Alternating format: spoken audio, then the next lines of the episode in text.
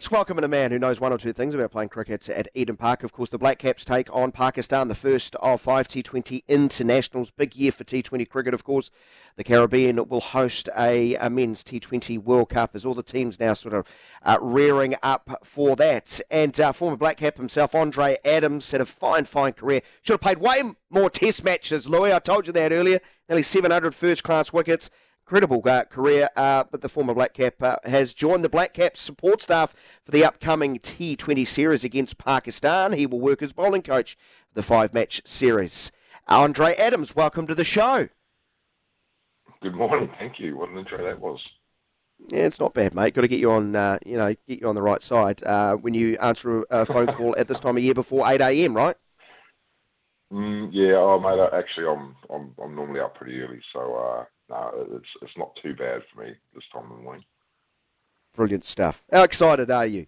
Let's start off with an easy, a two foot putt of a question. Uh, yeah, look, I'm you know I'm I'm I'm excited and grateful. I think um, you know I've been watching from afar this group um, as they've um, gone about things over the last few years, and I think you know when you you think back to the days of uh, Brendon McCullum and how they wanted to. I remember listening to Brendon McCullum talking about how the group wanted to be um, in an interview driving home uh, quite a while ago, actually, probably about six or seven years ago. So um, the group's obviously grown up a lot since then, and um, man, it's been you know humbling, and um, I've had some proud moments sitting back watching uh, the Black Caps become the inaugural um, Test champions. So um, look, it's been you know, it's been pretty cool to watch from afar these these young guys grow up and do their thing and, and be world class, which is also very exciting. And this is a role you'd like long term, right? That's that's pretty clear.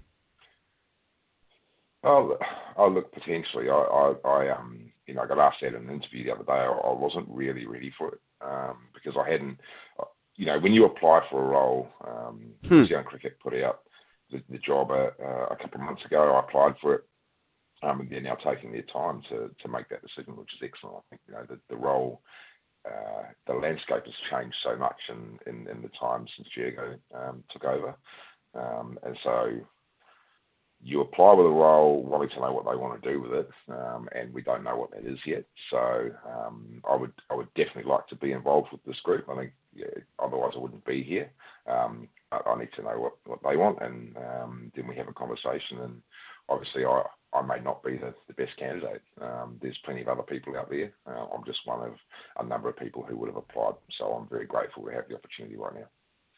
So not a nudge, nudge, wink, wink, Andre. Uh, you, have got the, the, the leg in. You, you're just looking at it as, hey, this is an opportunity for me to coach five games, and from whatever happens from there on in, will be exactly that. Yeah, look, it's it's actually just an opportunity to learn about the group. Um, I mean, I, yeah. I I'm like everyone else. I, I see what they're like from afar, and you don't, you can only guess until you get in there and have conversations with people. So, um, you know, I'm, I'm, I'm in a learning phase just like they are. Um, I need to learn how they go about things. I haven't been in this environment before, so um, I'm learning as I go as well.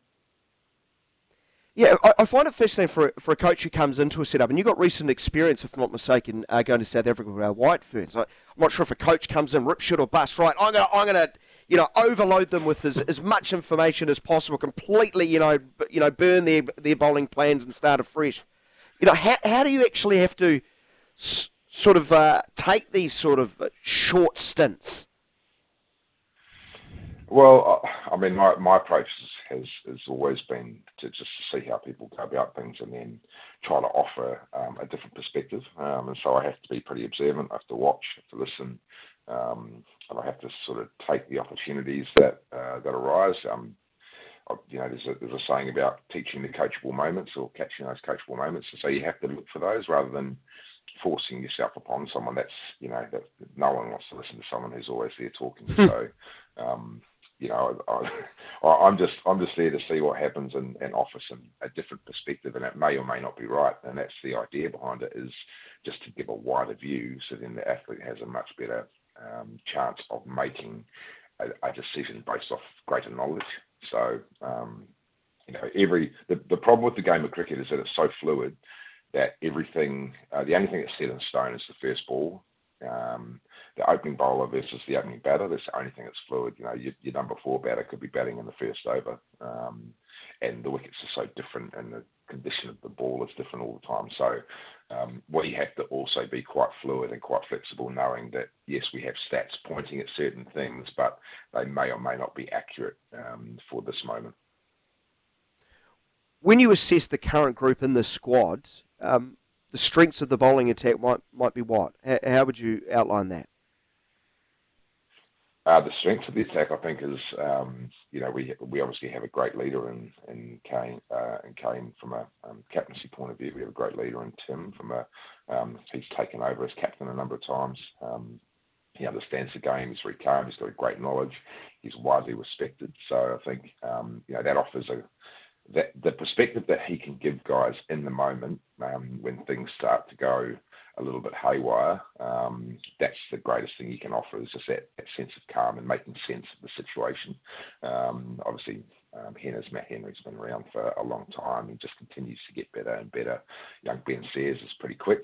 Um, you know, the spinners, Ish and, and Sants, uh, are, are, are, very clever bowlers. Um, they've done their thing all over the world. So you know, the, the, knowledge within this team is exceptional. Um, the ability to play on different wickets is exceptional. I think, you know, they, they are, and they obviously have a huge pride in their performance. So, um, you know, when you throw all that together, it means that when it when it comes down to it on the park, they're they're pretty calm and they're pretty collected. Um, there's no, they, I mean, they've been everywhere. They've been in the big dance. You know, they're World Test champions.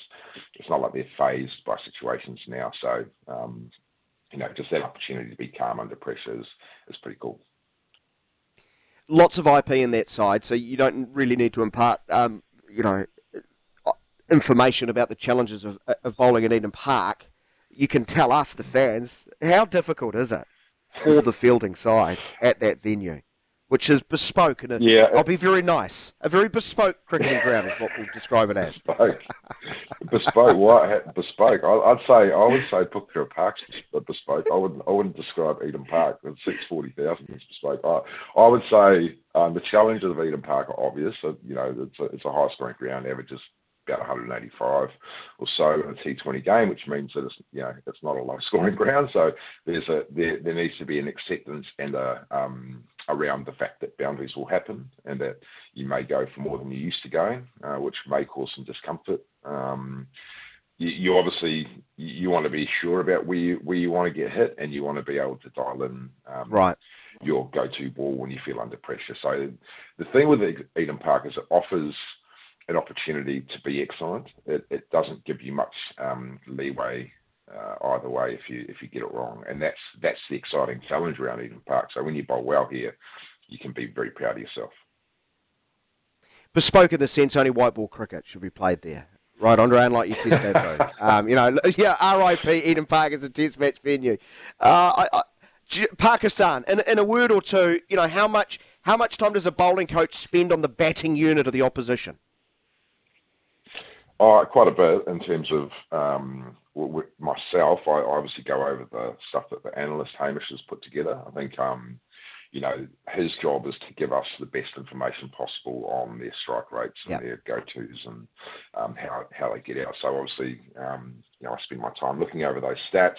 I've got to use my uh, IP as you described it before around what I'm seeing because um, obviously there are stats and then there's the ability to play in the moment, and then um, that's where the strength of this team is. So um, there, I'll always look over the scouting. Um, however, it, it's you know, there's there's everyone's got a plan until they get punched in the face, as they say. So you know, I think the the, the thing with the thing with Eden Park in 2020 cricket obviously is you get punched in the face pretty quick. So the ability to bounce back and play the moment is really crucial. So we just we just when it comes to stats and scouting, we have to be really clear about certain things, um, just so that they give us an idea of what may give us an advantage.